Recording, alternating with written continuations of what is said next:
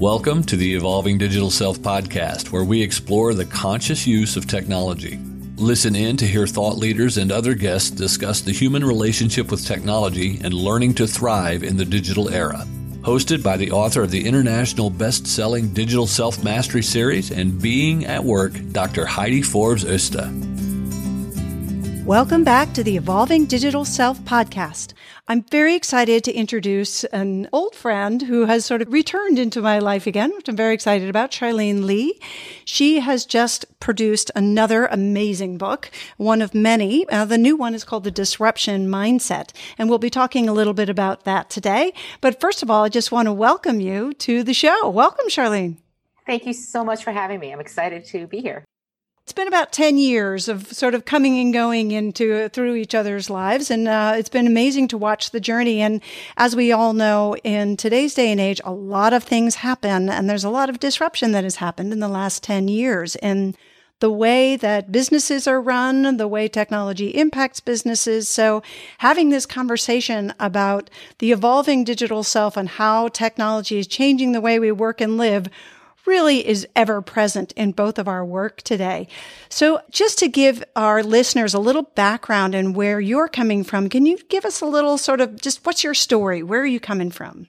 Well, I have been an analyst and an author for 20 years now. So I was at Forrester for 20 years, starting in 1999. Before that, I was in newspaper publishing and consulting. And I originally went out of the tech space and internet publishing into being an analyst just for a few years uh, as I was raising a young family. I just wanted to be out of management and leadership, just wanted to be an individual contributor. And I found after two years, I loved doing this. And it was a natural place for me to be, to be writing about business and strategy and technology. And so after about 10 years and covering everything from internet advertising, I did all the dot com advertising projections, covering search and Google's IPO. I settled on this new crazy space called social media and social technologies and wrote a book in 2008 called Groundswell, which is how we met yep. originally. And, and talking about how companies can actually use these technologies. And I stumbled upon this whole new world that I just thought was so exciting was going to change so many things. And along the way, I've written a ton of more books and, and more recently have been really helping organizations and leaders figure out how do they thrive in a time of change and a time of disruption. And they asked me a really good question. How do you actually do that? How do you thrive with disruption? And I didn't have a really concrete, concise answer, which is when I don't know the answer to something, I go and do research and then I end up writing a book. So that's how this book came to be. Well, I love it. And, and I think, you know, one of the things that's really amazing about the way that you sort of constructed the book is that you really walk people through the process and the possibility to be a disruptor. I mean, because a lot of sort of the, the thought is that either you are or you aren't, that you're sort of born that way. And I think you open up the possibility that it's something that can be learned and it's something that we can adapt to. But there are certain characteristics that obviously make some people more adaptable to that there was sort of this common thread that I found. You mentioned the word a few times, but it really stuck out to me, even in sort of the opening few paragraphs of humility and the importance of humility and and the ability to adapt. And I wanted to just sort of touch on that because I think that that's something is really for all of us when we're dealing with any kind of change, whether it's technological change or personal transformational change, if you don't approach it with humility and the ability to change, you know, you're sort of stuck before you get started. How does that fit into sort of your ideas of where you've worked with this? Well, I think what humility imparts onto a person and how they keep centered on things is that you realize that the work is never done. You realize that where you are today is not where you're going to be tomorrow. And that growth comes from learning and learning comes mm-hmm. from not always getting what you want. And that I think being humble says that I am still on a journey and sometimes I'll be successful. Sometimes I won't be, but it's the experience of the journey that's going to help me grow. And here's the thing is growth is disruptive. If you're going to grow in a meaningful way, it's hard. It means challenging yourself, putting yourself into uncomfortable situations. I like to say, you know, life begins at the end of your comfort zone. And that's where disruption is. The people who are disruptors like to hang out at the very edge of that comfort zone. They're, they're going over it quite a few times and really pushing themselves because they know that's where the magic happens. Do you think, I mean, we had a, a, brief conversation about this when we met last time of sort of the movement that you see in, uh, particularly in the Valley, and I mean Silicon Valley when we talk about that, but that there's this sort of forced transformation. Like all of the leaders are going to do these personal transformational retreats to sort of learn how to get comfortable in that uncomfortable place and to sort of work on all their stuff that's keeping them from getting there. Do you see that as part of the disruption movement or is that something else? I think, again, what these leaders are doing is they realize that they need to have that centering moment and to be able to center themselves again and again. Like, where am I? It's hard to go forward if you don't know where you are. And so that's what they're doing. They're finding themselves centering themselves because their things are so crazy, so wacky that if you don't take a moment to say, okay, where am I? How am I connected to the rest of the world? All this touchy feely stuff. It's incredibly powerful because what I found with these disruptive organizations, they're actually not chaotic. It's almost like organized chaos. They're actually very, very organized. They have a lot of foundational work. They have, they do a lot of process. And that's not what you think of as a disruptive organization. It's, you think that everyone is off doing their own thing. It's just the opposite.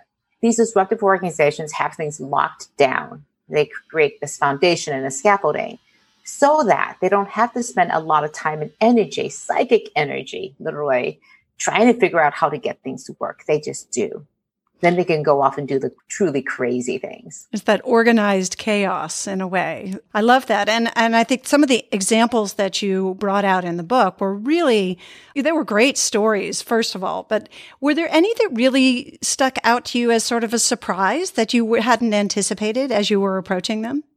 I, I think all of them had this little bit of, of messiness to them. They were all kind of messy. And I asked the interviewees to tell me like, don't tell me all the things that went right. Tell me the things that went wrong. Like, what was really hard about this? And what struck me is that they were all really honest about it. I think some of the most interesting ones were people from like McKinsey. You know, McKinsey and Company, this white shoe, top of the line consulting firm. And then the global managing director was so honest, like, this was really hard for us. So this is what we had to do to really disrupt ourselves. And it was not by any consensus. It was deeply, deeply divided in terms of how they want to do things. So it just gave me an insight into like, man, they're just like us. You know, they're struggling with this just like all of us. And if McKinsey's doing this, if like firms like Adobe are doing this and, you know, managing to buck their way through it, then there's some hope for the rest of us that we can do this too. Are there some of the things that you picked up from that that you found you could either personally apply or apply within your own organization directly that sort of really struck you at the heart of like, oh, I could really do, you know, I could make a shift because of this? Yeah, I talked to quite a few leaders, and one person that really impressed me was Max Hollein, who is currently the director of the Metropolitan Museum of Art. I mean, he's in the art space where it's all about conservation and being conservative. And he's been this lifelong disruptor, uh, starting in Germany, just kind of doing things in a completely different way. And he is so authentically Max. And he's incredibly down to earth, very humble, really connects with people. Started, you know, working with all the curators and talking to them across different areas. And and what it struck me is that there are no rules when it comes to this. And that each person brings to them their own sensibilities. And he was a person that not only is a fantastic art curator, just fantastically and has great vision about that, but he's also a business person. It's like matter of fact, let's get it done and knows how to rally the troops to go get it done and to inspire them. So it, it really made me sit back and say, how do I bring all of myself into a situation when I'm called upon to lead, where I'm not checking any part of me at the door. I'm full heartedly full throatedly embracing the situation from where I am and what I have to give. I love that. And I think it, it's so true. And I, I think we're around the same age. So I find that there's sort of this shift. It's sort of like that, you know, mid-century shift where we're all of a sudden a little more introspective and a little more looking at like, I want to use all of me to make this happen. You know, I don't want to just work with one little piece. And, and I think that that obviously gets scaled to an entire organization and an entire ecosystem really to understand sort of how do we make all of this work together to move us forward. And and that's not easy. You know it's it sounds all nice and, and, you know oh it should be easier if you use everything. And i think one of the things that uh that sort of struck me as I was uh, reading your work is, is sort of the approach, for example, in, you know, that universities are struggling with right now and sort of the, the challenge between the demand for interdisciplinary work and, and interdisciplinary studies versus sort of the, you know, the old classic siloed approach to learning.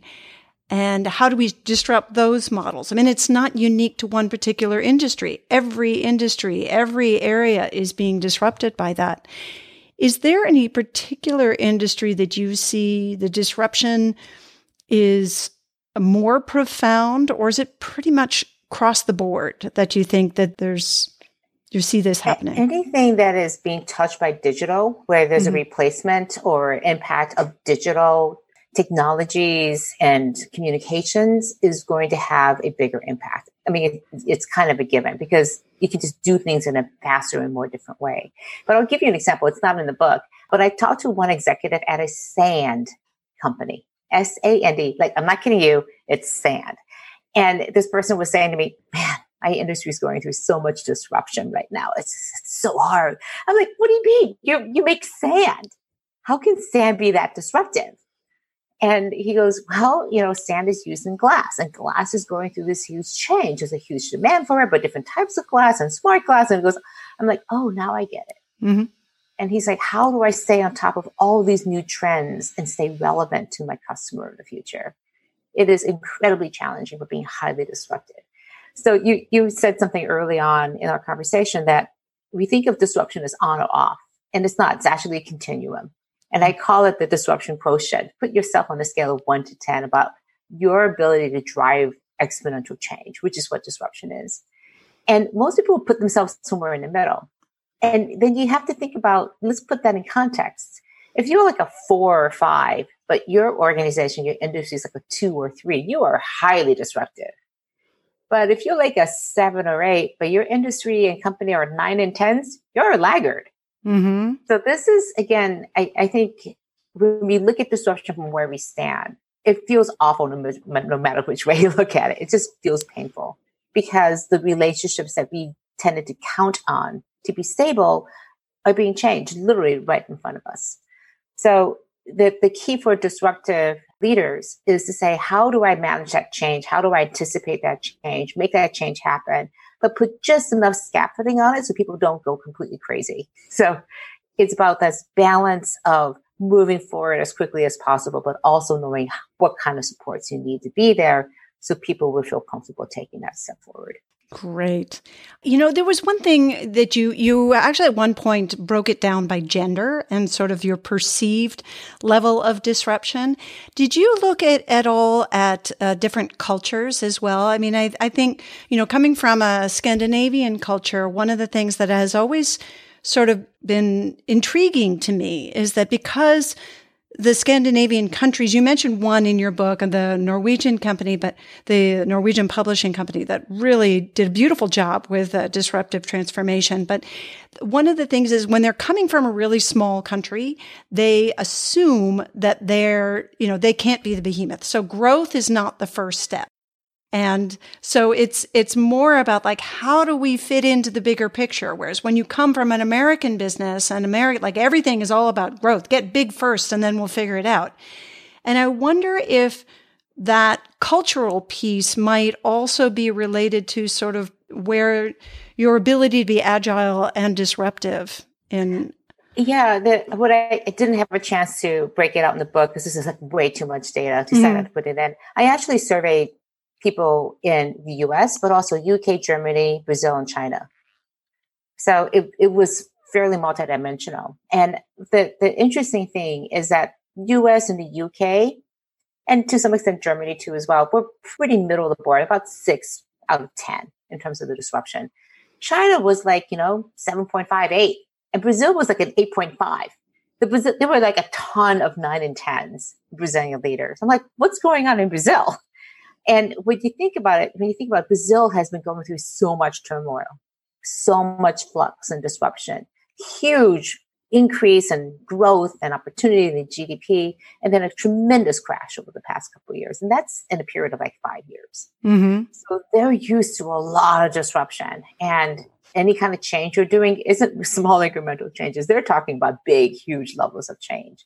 Same thing with China. And we didn't see any gender gap in Brazil and China. In fact, the women in Brazil were more disruptive, perceived themselves more disruptive than the men. We saw a little bit of a gender gap in the Germany and the UK. In the US, it was extremely pronounced, where men and women with the same capabilities and mindsets around disruption and leadership, the women, again, with the exact same capabilities and mindset, would rate themselves a full step lower on their ability to drive disruption than men. Wow. Really, you know, it's like that perceived disempowerment. And I mean, it is. is it there, or is it? You know, you've got to wonder whether the culture or whether the the system also not only sets them up for the perceived disempowerment, or whether it really is disempowering them. I can't understand. I can't tease out the causation. Yeah. Right? I can see some correlation in there, but it just my own experience and talking to people. And again, this is completely anecdotal. Yeah, women pull themselves back. We pull ourselves back I struggle with imposter syndrome constantly. Like, I don't know, should I really call them or not? We don't raise our hands and think that, you know, what I don't, we're so humble, we're so realistic about where we are. Like, I couldn't do that job. Mm-hmm. Not realizing that everybody else applying for the job are just like them. Mm-hmm. So, part of the reason I wanted to point that out is that instead of trying to figure out why, let's how do we figure out how to fix that? And, and this is a case across this disruption training across the board. You can learn to be more disruptive, but it's not easy. It requires that you see yourself as a disruptor, that there's a potential and more anything else. If you see the opportunity for a change, then you go, how can I actually make that change happen? Why not me? Why can't I go and do that? And to systematically uh, develop the leadership capabilities, behaviors to be able to lead other people, to empower them and to inspire them. It, and that is a very learnable skill. It's not something that you're just naturally born with. So I, I look at this to say, when we're in a time where we desperately need more disruptive leaders, we need to pay a special attention to women to encourage them to step it up, come up there, live at that very edge, be uncomfortable, and be their full disruptive selves. I love it. And and I mean I think it's so true. I meet so many amazing women that are really suffer from imposter syndrome. They've got like they're incredible and they're doing the most amazing things and they're so humble and quiet and they're so they're so willing to put others on a pedestal and to sort of sit in the background and it's like come on let's hear you roar and like get this movement going ladies you know it's i mean i guess in some way, at least they're they're getting the movement going, but they're maybe not willing to be at the head of it, which isn't necessarily a bad thing. But but I think that we need to see more women taking the initiative to just get out there and, and not be afraid. Yeah, and, and for us to also say to somebody, you can do this job. I want you to do this job. Mm-hmm. Because we recognize that not all leadership is about being bravado and out there in front of people. It's about getting that change done. Absolutely. Absolutely. We're going to take a really quick break just to get a word from our sponsor, Rocketbook, who are doing some really cool stuff. Talk about disruption. I first discovered these guys when I was doing my dissertation, actually, because I was desperate to find a solution where I could do pen on paper to do my notes, but actually be able to merge everything electronically so that it was easily searchable. So Rocketbook Pro are these really cool notebooks that you can basically scan and everything gets digitized and searchable. And it's just a brilliant tool. So if you go to the show notes, you'll find links to it and you can get more information about it, but I highly recommend it. And they've got a new tool that you can actually capture your whiteboard information as well. So check those guys out. And they've been wonderful about sponsoring the show and providing a special rate for you if you purchase your Rocketbook Pro through the link link on the show notes and it helps support the show and keeps us going and on the air. So just wanted to say thank you and shout out to Rocketbook Pro for sponsoring today's show. And we'll get right back into our great conversation with Charlene Li about her new book, Disruption Mindset. And I'm just going to do a really quick, got to show the book because I love this cover because red is really, it's just it's in it's in your face. You need to have something that stands out on the bookshelf. And this is like a, a disruption thing. I mean in all the books that i published i do them in like this light subtle tone color. And i'm like i would grab this off of a bookshelf. That in itself is disruption. Why don't we think about these things? I love it. So good job. Kudos. I don't know whether that was your decision or your publisher's decision but it's really a nice job. You've got to get that voice out there I want to take a little bit of a, a, sort of a switch of angle and just talk a little bit about for you and your pattern of sort of where you feel that technology has has influenced the changes in technology have influenced your career path, your personal path, and the way that you manage your own uh, well-being and lifestyle. So that's a much bigger question. That's not, that wasn't fair to throw all of that at you at once.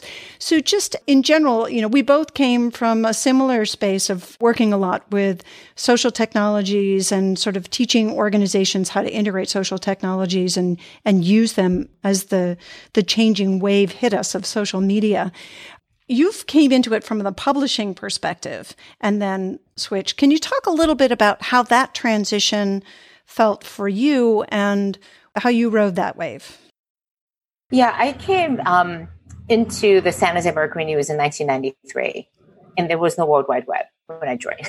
so that's, that's how early it was. And we started publishing in the fall of 1994 onto the web. We are just on Mercury Center and AOL up until then. And um, so being at the very front edge of that, literally writing HTML with no cascading style sheets. I mean, this is we were hand coding everything. Uh, remember it, those days. right in the middle of things. It was so hard. And then I went into the community newspaper group in Boston and became their internet publisher. So it, it was exponentially harder because we had 120 newspapers publishing to 200 towns, and every town had their own site. Then we also started a self publishing system. So that this is again in 1998. This is really early on where they could go and put in like what's happening at the city council or at the church meeting or at the Cub Scouts or at the spaghetti feed. And so people could share all that within their town. It was just crazy. We were just way, way early in terms of doing that. And things like, you know, publishing our classifieds and getting paid for it. So it was really early on, we were profitable, just doing things in a completely different way.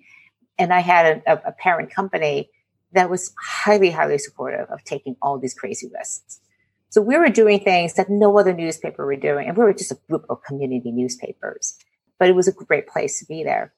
And that gave me the confidence to just do things in a completely different way. So even when I went to Forrester, I started a blog there.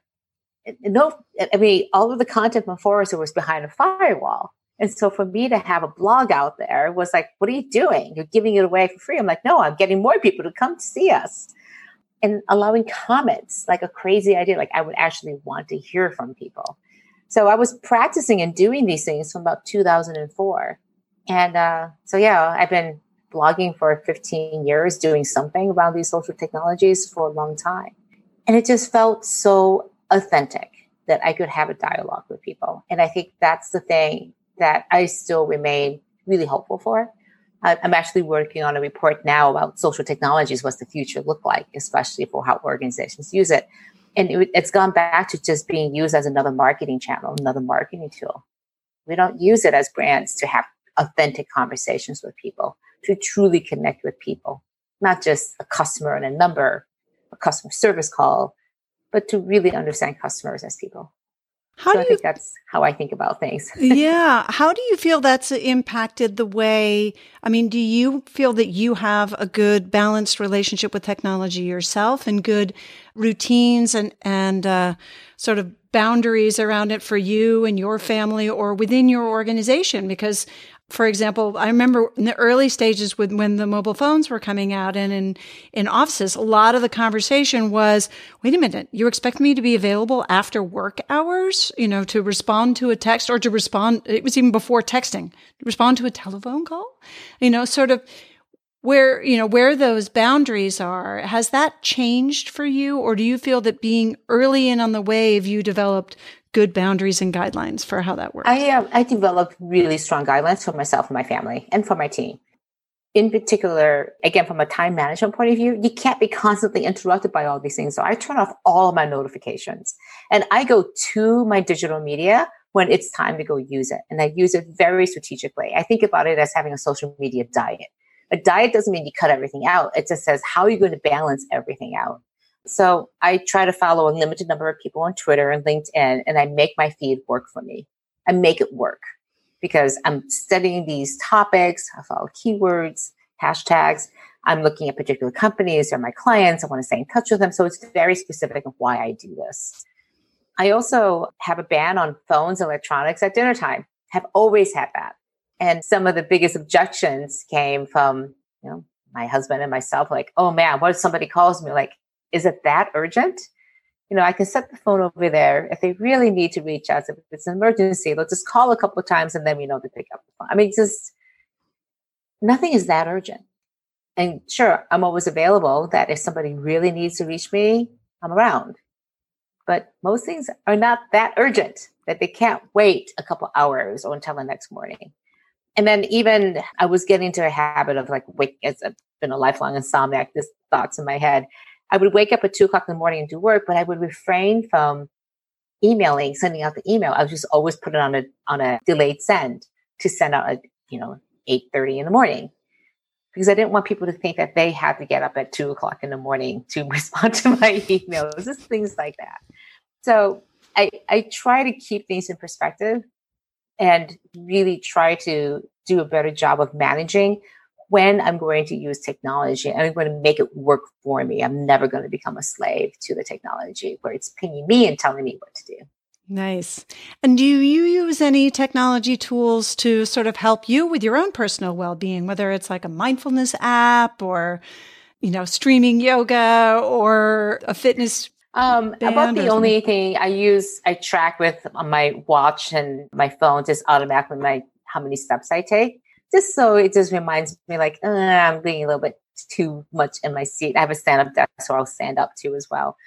And I about the only thing I do is I use an app called Seven Minute Workout. So while I'm traveling, I just do two or three rounds of that in my my hotel room because I don't need any equipment. I can do it in my bare feet in my pajamas.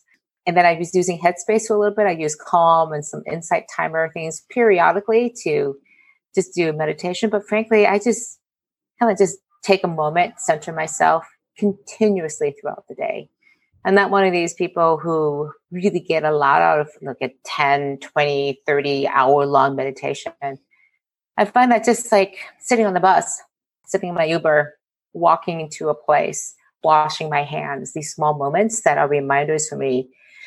Take a deep breath, to figure out where I am in the world, think about the next thing I'm going to have to do and be completely 100% present for that person I'm going to interact with next. Nice. Nice. And I mean it's it's really about being conscious and conscious about whether you choose to use the technology or not or and when you do. And I I, I love that just the thought of sort of taking that moment when you're washing your hands, take a deep breath and you're like I'm right here. Feet are grounded like I'm here and now. It doesn't have to be a 20 minute or 20 hour meditation that necessarily brings you back to self, but sometimes just that moment to check in is really vital. I really appreciate that thought and, and uh, a reminder for all of you out there listening that, that it doesn't take much to be conscious of, of our own behaviors and ourselves and how we can engage. Because whether you're a disruptor or a follower, which there's a whole nother thing about followers and, and that's a whole nother podcast. So we're not even going to go into that today because the only note that the little asterisk that I will say there is that never think of a follower being a bad thing. That there's there's lots of different types of followers and they're just as much needed and, and sometimes more needed than the leaders or the ones that start the movements. I would say that I'm a very good follower. Mm-hmm. I like to say that I'm an extremely good follower because if somebody else is, I can't be a leader and disrupt everything in my life. So when it comes to like the environment or to nutrition or something, there are some amazing voices that are out there. So I'll go and follow them. I'm like, okay, I'm going to be inspired by them, and would, they'll tell me what to do, and I'll be happy to. And I'll go and amplify those voices in my own channels, and I become a leader in that way. But I'm not the person always at the front edges. And if you're good disruptor, you're going to find and nurture those relationships with your followers, especially your set of first followers who are out there. Yeah. And I, th- I, think that's so important. And all of you that are listening, don't forget to be followers and go out and get the book because it's phenomenal and it'll be coming out very soon. And actually, by the time this podcast comes out, you should be able to buy it pretty much everywhere. And I highly recommend you do. Just to remind you again, it's called Disruption Mindset. So don't forget that. We're not ending quite yet, but I just wanted to make sure I get another little plug in there for you because it's a great book and everyone should read it. But I also want to talk a little bit about you've been talking a lot about aggregating change makers and and people that really want to have an influence in the world. And I think that's something, the whole thing of cultivating your communities that comes back to where we worked in the beginning of, you know, sort of the intent behind the proper use of social technology. It's like getting movements going and getting the right people together and finding ways, whether it's finding your followers or finding your people so that you can make things happen. I'm really excited about what you're doing. And I think that there's a lot of things that, you know, whether it's, you know, specifically about that or more just in general, what do you recommend for people who have a really, you know, strong mission and intent, but have a hard time finding their people to support making that happen? What are the things that you recommend people do when they ask you that? Yeah, I, again, I think being a disruptor is a really lonely place to be because you oftentimes feel like everybody else out there is doing they, they don't even understand what you're talking about. You feel like an alien with like three heads or something. And and I think it, again, in most organizations, there's usually somebody else who thinks like this. So to find that one, two, maybe a dozen people gather on a regular basis, support each other, develop your capabilities of being able to create change. Having that safe space inside an organization is just a, a wonderful thing to have. The failing that, if you truly are alone in an organization, then finding people in adjacent industries or in, in, even just in the local area is super, super helpful. I realize though how hard that is, which is one of the reasons why I'm starting to create a network of disruptors called Quantum. And I think more than anything else, being able to put the flag out there, find people even just on LinkedIn or other places and find them through communities, like even in this podcast, to connect with other people in here and have this place where you feel like, okay, other people have been through the things that I have been through. And to realize that you need to feed that, you need to support that on a regular basis. It's really hard, almost impossible to do this completely on your own. So I, I've been lucky that I'm a part of a great CEO community called YPO, and that has been a saving grace for me for eight going on nine years now. It's absolutely fantastic. I love that. And that, those are great words of wisdom, shall we say. And I noticed in your book, you also talked about being a mentor with SEO. Of course, everybody's going to go out and buy your book and read about it. So they should learn about it anyway. But can you share a little bit about this? This was, this was, this organization was new to me. I didn't know about it. And it sounds like they're doing some really incredible work. And it sort of reminded me a little bit of like what Chip Conley is doing, but in a different sense, you know, with his, with a modern elders movement. This is so important, really looking at the ability to mentor and to sort of as you rise, bring up others up with you. How did you get involved in SEO? And can you talk a little bit more about what that is? Yeah, a friend of mine, I was talking to her over dinner and talking about the book, and she goes, You should interview the founder of SEO, Michael Osheowitz. It's it's and so the more I looked into it, it was great. And I interviewed him and I realized that she had been a mentor, really enjoyed it. I'm like, hey, my kids are grown. I'm gonna be empty nest. I could do some mentoring. I could go and mentor a high school student. And so this program finds mentors for a junior in high school, in this case, a public high school in San Francisco. And they particularly work with students who nobody in their family has ever been to college. And this is the one thing that you can do to help lift an entire family's ecosystem out of poverty and to really change the course of not just one student's life, but their entire family, which is to send them and have them graduate from a four year college. So starting from ninth grade in high school all the way to their final year of college, eight years is how long this mentoring program stays in place. So, and it's a 90% graduation rate from college of the students who enter into it. So I'm like, hey, I love that. And it, it's absolutely fantastic. I have a mentee and I'm inspired by everything she does. I mean, it's incredible what she has to do to go to school, even which is on the other side of the city, uh, support parents who don't speak any English, the burden that she has to carry with that. So I thought I was going to be helping people, but her example helped ground me and help me understand like what does true resilience and strength and grit and disruption really look like. I love that. And I, I, can pretty much guarantee that that girl is going to go on to do something amazing. Having a mentor like you, she's going to be inspiring others all over the place. So I, I think it's really important for us to remember those face to face interactions, those opportunities for giving back and for being part of something much bigger than ourselves. And I've been part of a lot of mentoring programs, but a lot of them have been in more of a virtual environment. And I think it's really exciting. I, I, you know, obviously the classic mentoring thing has of face to face has been around forever, but I think a lot of people don't really know how to get involved, even if they want to, or they don't necessarily realize that they have something to offer. How do people get involved in something like SEO? And that's not search engine optimization, by the way, for those of you who are like legacy social technology people from my audience there. It stands for, I bet I better get you to say it because I probably would say it um, incorrectly. Um, student, student for employment, uh, education opportunity. Okay. So, it, and it sees every opportunity, sort of the nickname. Yeah. Uh, and, and the idea is that everybody's born with the same, you know, ability and is equally distributed, but opportunity is not. So this is trying to rebalance I love yeah. it. No, I didn't warn you that I was going to ask you a little bit about that, but it just really inspired me when I was reading it. Mentioned that you had been doing some mentoring with it. So I just wanted to find out a little bit more personally. And I thought it might be a good thing for our audience. And it sounds like they're actually fairly global. So even though some of you listeners may not be in the US, it sounds like you may be able to get involved even in your local market in some way. So go ahead and check it out. Do you know if there's a URL for them? We can make sure we have that in the show notes. I so know for the US is seo-usa.org. Okay but we can put it in the show notes. I'll send it to you. Okay, great. We'll make sure that it's in there too. And uh, just want to circle back and make sure that you all remember Disruption Mindset will be coming to the stores on the 17th of September. Did I get that right? 27, um, 24th is the official hardcover launch. Oh, okay. It was the 17th, I think, that you can get the uh, the Kindle version because right. I looked at that. Okay.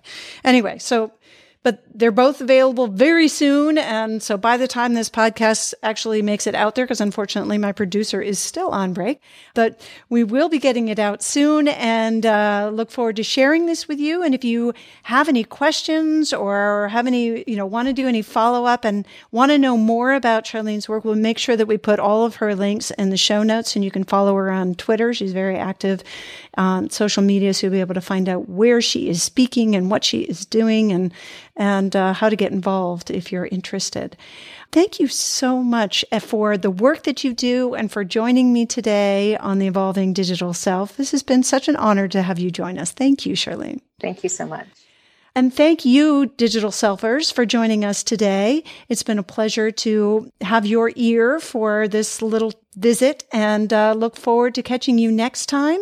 Until then, bye bye for now. Thank you for joining us for the Evolving Digital Self. Be sure to subscribe on your favorite podcast app now so that you don't miss a single episode. While you're at it, please give us a rating and a review and join the digital self mastery movement to create more conscious use of technology by sharing it and telling your friends. Want to see where you fit on the digital self spectrum and how it might be impacting your business and relationships? Get your free copy of Digital Self Mastery today by clicking on the link in the show notes.